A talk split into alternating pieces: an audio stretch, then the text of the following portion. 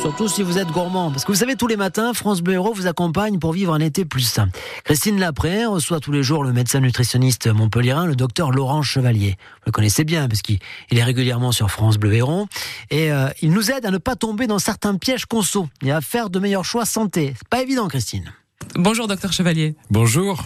On ne va pas la nommer. Euh, tout le monde connaît euh, la pâte à tartiner au chocolat et aux noisettes d'une célèbre marque. Qu'est-ce que vous en pensez, docteur Chevalier? C'est un apport calorique qui est absolument euh, stupéfiant parce qu'on a à peu près 500 kilocalories pour 100 grammes, ce qui est l'équivalent du foie gras. Énorme. Euh, dans, dans ces pâtes à tartiner, on va trouver euh, plusieurs euh, éléments ajoutés, dont du sucre, à peu près 56 grammes pour 100 grammes, ce qui est énorme, ce qui fait à peu près 11 morceaux de Mm. sucre pour 100 grammes. Et puis euh, beaucoup de gras, entre 15 et 20 grammes de gras, essentiellement euh, de l'huile de palme. Cette euh, marque et différentes marques se sont engagées pour qu'il n'y ait pas de déforestation. Vous savez, c'était un des problèmes majeurs Oui. qu'il y avait. Mais ça reste des produits d'importation qui ont un impact carbone non négligeable par le transport aérien et maritime.